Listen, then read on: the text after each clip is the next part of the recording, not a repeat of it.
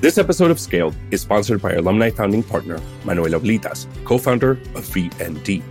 VND is a software development, IT, and server hosting company based in San Antonio, Texas.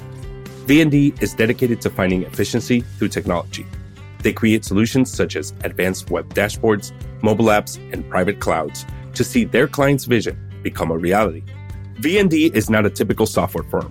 Their advantage running managed IT and data center operations.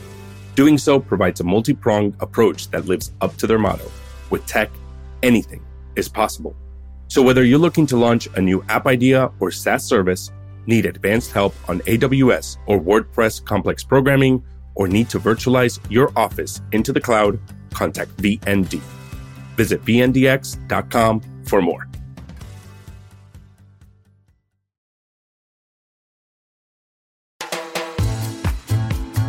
Hello and welcome to Scaled, the Latino business story.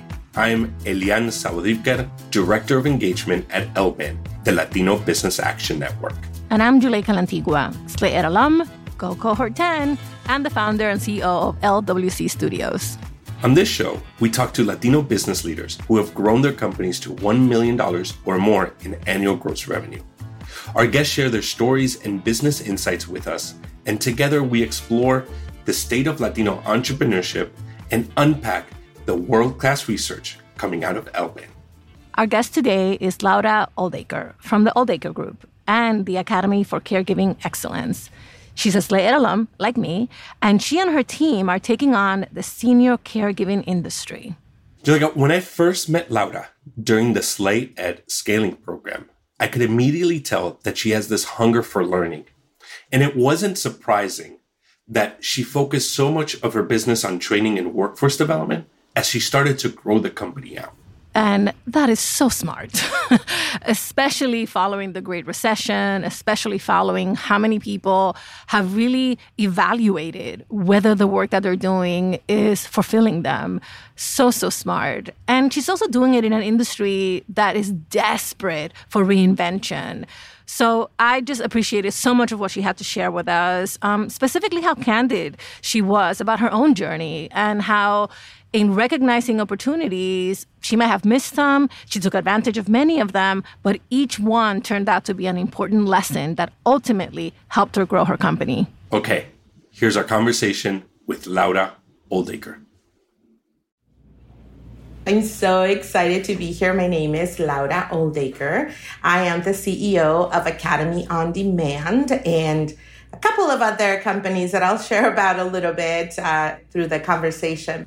I want to ask you this. You went into an industry which we now recognize is booming and is actually experiencing a shortage of workers, right? Which is the adult care industry. And through the pandemic, the world got to see how vital these services to this population in particular are. How did you get into adult care industry and then how did you expand outward? When I was 16, 17, I started out as a caregiver and as a nursing assistant. I could make a little money and uh, pay to go to college. I was undocumented, so I couldn't, you know, receive any financial assistance. So caregiving it was for me. And uh, I did it throughout my whole life. I really loved it. And so later in life, into, back in 2008, after I had gotten out of media communications, if I go back to tell you my whole story, I've had like 12 different careers. entrepreneurship is my very last career and the one that I'm sticking with. Um, you found yourself finally. so coming, I found it. Yes. so when my husband and I were were uh, doing property investments and we were flippers, right? Like the flippers that you see like on TV. We were buying properties, fixing them up, and flipping them. Mm-hmm. And then the 2008 market crash came. We lost everything. We had properties that totaled up to like almost $4 million. And pretty much overnight, when the market crashed, we lost everything. So I had a friend who called me. She was a caregiver and said, Hey, I know that you need a job and I have a job for you. Do you want to do caregiving again? And I said, absolutely. I took a job as a caregiver. My husband took a job as a construction worker. But when I came back into the industry, many years later, I realized that there was such a need. This, I don't know if you guys remember, this is back in 2008 is when the news were reporting in the, in the next three years, all of the baby boomers are going to start to reach retirement age. And 10 million a year are retiring. Exactly. So I saw that as an opportunity because it was something that I loved and I saw how it was being done at the time, which to me was unacceptable. And so I thought I could do it better. Like we can start a company like with that actually has a heart that you know, can do a good job. And so that's how my business by your side senior care was born, mm-hmm. which was a home care agency. We hired caregivers, trained them, and then we sent them to care for older adults in their home. Uh, many years later, we started to notice that everybody in the industry was struggling to find employees. So we thought, okay, let's hire individuals that we were at the grocery line and we'd see somebody who had a really good personality. We'd give them our business cards and say, Hey, do you want to, do you like to take care of, um, you know, people around you? You know, you could be good for this job. And so we got this workforce that didn't have the skills, but had the heart. And we trained them and gave them the skills. I just remember think outside the box. Where's the pain? Where's the opportunity? And we and we came up with Academy for Caregiving Excellence, which was a school that trains caregivers for our competitors. I want you to talk a little bit more. You're bringing up what's called concentric diversification. So, can you tell us a little bit more about what that is? Yes, the term concentric diversification is basically where you stay in a, in a certain industry, in your industry, but then you diversify, meaning you look for other opportunities within your industry that kind of feed off each other. The interesting thing is that I had no idea. I like, I didn't know that term even existed because what we did is we just kind of were looking at where the need was and as the as we continue to do that exercise right so it, which is where's the pain where's the opportunity? We expanded to other programs in healthcare nursing assistant phlebotomy. So the academy was then a feeder of employees for by your side senior care. We sold our company by your side in 2018 right. But then now we have this healthcare workforce that people need. And we also launched Above All Health Services. And we partner with another Latina women business owner. And we are executing now, we have a state contract to provide vaccinations to the state of Arizona. We also um, expanded and we opened a an assisted living facility compared to like all the other assisted living facilities in Arizona, which there's over 2,500 of them. We never struggle to find staff because we have the academy. So we have a feeder. It's like the perfect symbiotic relationship between our businesses. This episode of Scale is sponsored by our alumni founding partner, Jacqueline Ruiz, founder of Fig Factor Media. Fig Factor Media is an international minority and woman owned publishing company dedicated to celebrating authors. They're highly experienced in marketing and PR, event production, and creative product development. Because it's their primary focus, Fig Factor Media will ignite your career as an author, harnessing their deep experience and creativity to transform your mission into a movement. Fig Factor Media specializes in anthologies, business, and children's books and has published over 1,000 Latino authors worldwide. Let Fig Factor Media help you define your passion and have an impact on the next generation with your unique story. If you're ready to bring your book to life, visit figfactormedia.com. That's figfactormedia.com. It seems entrepreneurship comes to you naturally. You found the spot that your phone must be ringing nonstop with, with staffing shortages and, and kind of this rising need. But I want to talk about on the funding side because it seems like everything's coming together, but I'm sure at the beginning there were some issues getting funding. Can you talk to us a little bit about what that was what was the personal risk that you had to put in? Who came in to, to help you really boost the company when it was needed? When we first started the original business, there was no funding. We remember we had just lost everything. Our credit was trashed. Yeah. We had nothing. So when you needed, unfortunately, you can't go to the banks when you don't have, you know, a solid credit history. Um, and we had just lost all these properties. So we actually started the company with one employee, which was me, one client. And so we basically expanded from that. When we had got another client, then we hired another employee. So it was yeah. really, we financed it we took my husband's uh, justin is his name by the way we took my husband's paycheck from his construction company and we used it to pay payroll you know for our employees at the company so all of it was financed by us my first loan that i received probably a year after we started and it was by a cdfi and that finally said okay i know you're a startup and you know you you have a year of experience I can lend you something like $8,000. And uh, so, but we took the $8,000 and, you know, we put it into marketing. We felt that was the best place to put it, you know, into marketing so we could grow. And as we hired more people, we just kept growing. And when we sold the company in, uh, in 2018, we had 75 employees. And uh, so we grew it to. Wow. wait, wait, wait, wait. Stop the presses. I know that this is just history to you, but let's just do a quick recap. Ladies and gentlemen, we went from employee number one, Laura, to paying the next employee out of Justin's paycheck from his construction job to an exit where we sold the company with 75 employees. I mean, come on, people. Give this woman a round of applause.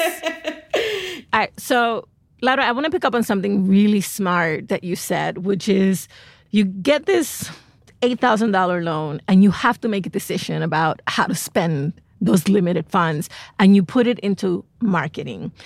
Can you talk through strategically when you had limited finances, how did you prioritize where to spend the finances that you did have? Thank you for asking that question because it's something that is not kind of talked about very often.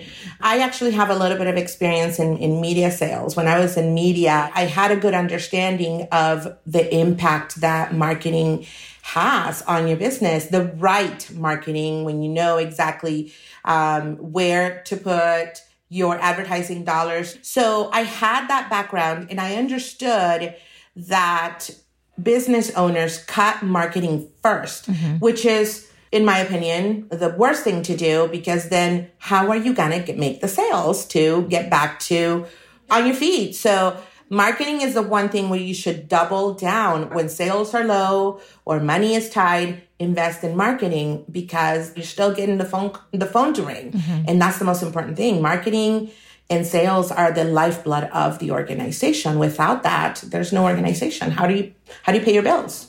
When we look at something that happened just over two years ago, which is this pandemic, COVID nineteen, obviously for the industry that you're in, very affected. Can you tell us the challenges there? What did you have to overcome during that tough time? So, one of the things that we're really proud of now in retrospect, right before the pandemic hit, so we're always asking the question of like, what could we be doing better? How can we innovate? So right before the pandemic, we took all of our classes and we turned them into a hybrid program. We still required people to be here because that's a state requirement, but everything was online. So they'd come in, they'd log onto the computer and they would take the course practically at their pace, that took our passing rates from the low 80s to 96% almost overnight. Wow. It was just insane. I want to say it was late 2019 when we did this. Then the pandemic hit. All the schools had to close their doors because they weren't ready. We never had to close. We never had to skip a beat because everything was already, all we had to do is push a button and we're online.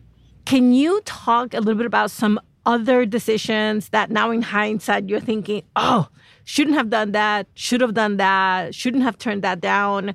And then what your what the lesson was for you in terms of what you want your business to be moving forward.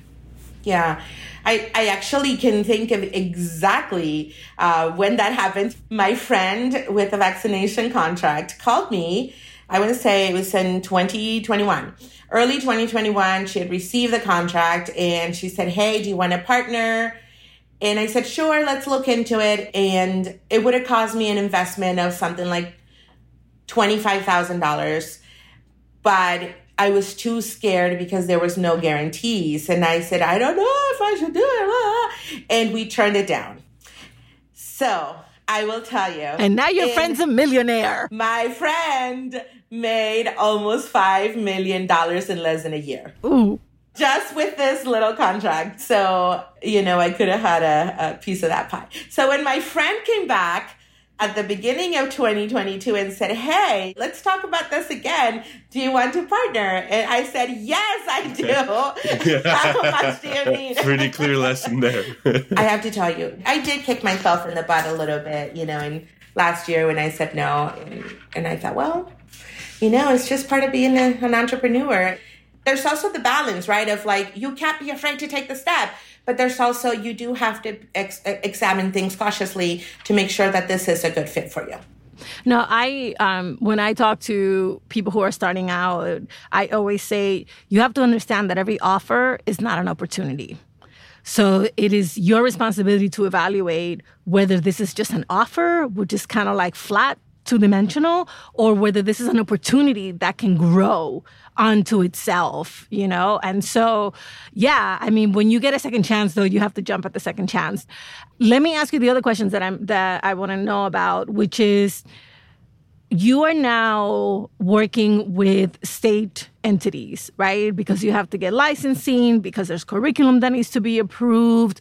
Can you talk about whether this is something you would encourage other Latino businesses to pursue for people who have a long term strategy for their business? Is going that route where you're licensing from authorities, from the state, from the federal government, or subcontracting to other firms who get contracts like you also did?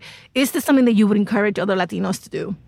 Absolutely, there is an opportunity, but what I would say is you have to know as, as an entrepreneur what you enjoy because you have to show up every single day. I'll give you an example. I don't love working with state agencies. You know, I don't love all the um, having to make sure that compliance is being met. And sometimes, you know, when you work with the government, it's just not the easiest thing, right? So there are great opportunities there. There is opportunity for growth. But ideally for me, I want to be more of a free spirit.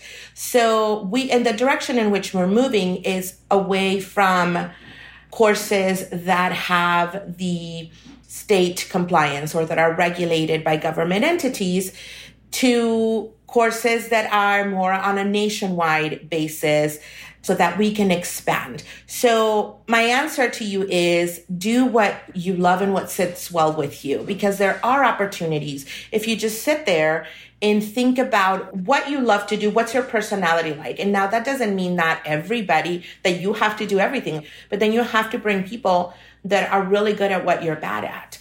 But still, you are the leader of your organization. So if you hate, like me, dealing with, you know, compliance and government entities, don't go into a company that has that. Yeah. Right? Exactly. Because yeah. ultimately you're the leader and you have to, the buck stops with you. So, Laura, obviously, you're doing great work. What is the future expansion? We are expanding. We've been in Arizona over the last, you know, since we launched in 2015. And so launching outside of Arizona on a national platform is our, our number one goal that we're working toward right now. And then number two, we're working on a project that is going to provide a solution for employers who are desperately shorthanded, who have the shortages, we have the staff, you know, we have the students, the graduates, and we're working on creating a solution to be able to at least relieve some of that pain that the employers are suffering. And we are partnering, uh, you know, we're working on partnering with other LBAN graduates. That's what it's all about, right? Yeah.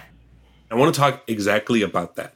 What was your experience with LBAN? How has that impacted your journey as an entrepreneur? What the program has done for us as an organization is it's like a PhD in entrepreneurship. I don't even want to say a master's. It's like way above that.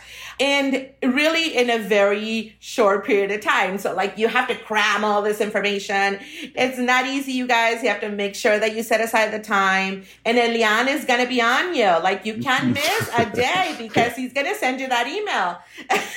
oh, like, you got that email too. I yes, got that I email. I definitely got that email. it's a commitment, you know, it's a commitment to yourself and your or in your company. But the network, you know, of individuals that are part of the alumni is just invaluable. We absolutely enjoyed one having you on this podcast, but two also having you be a part of the LBAN program and being an alumni with all the work that you do. Here, here. So thank you so much, Lara, for sharing your story with us. Thank you for the invitation. It was such a pleasure to be here, you guys. And I had so much fun. You're amazing. Thank you. Thank you so much for representing women like me and just being kick ass. Thank you. Oh, thank you for that. Juleyka, Laura is absolutely amazing. Yeah. What a journey. What a journey and, and lessons that, that she talked about. Listen, when she talked about losing a $4 million real estate portfolio, mm-hmm. I had to like hold myself because I don't know how you come back from that yeah.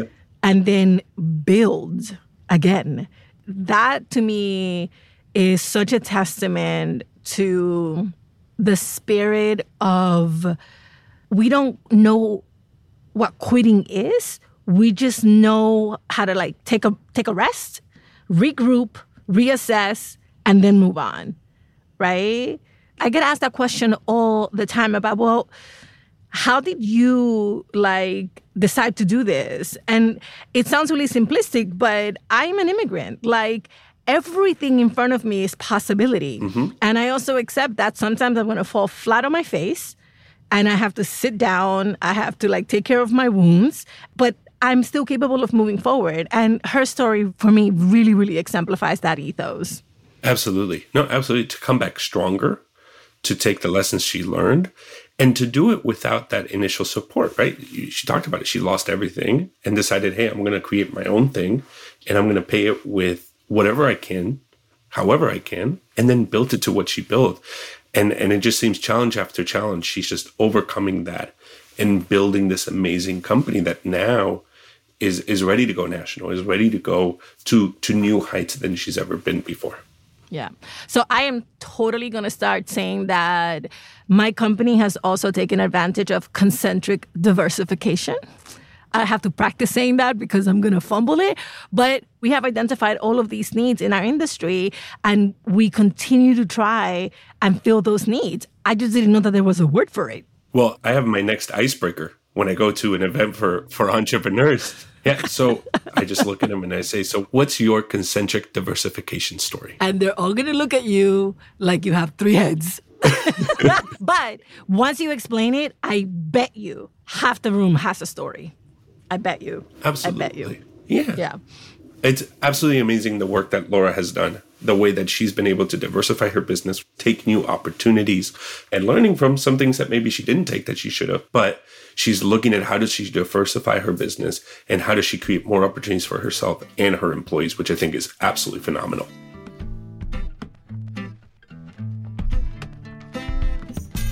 Thank you so much to those of you who responded to our call for your business stories. We loved getting them. And here's one of our favorites. Hi, my name is Emily Rentas, owner and founder of Paragon Solstice Incorporated, a coaching and consulting company dedicated to serving individuals, businesses, and organizations along transition, transformation, and integration.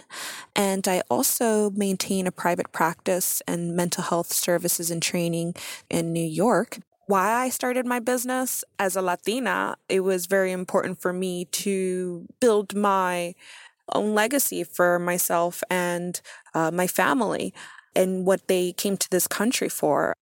Growing a business during a pandemic has not been easy.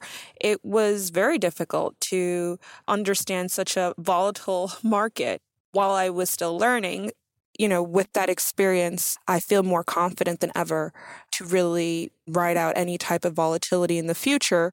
You have to remember why you are doing what you're doing and remaining very humble and grateful for every opportunity of the journey. To share your business story with us, record a detailed voice memo and email it to our producer, Virginia. She's at virginia at lwcstudios with an S dot com.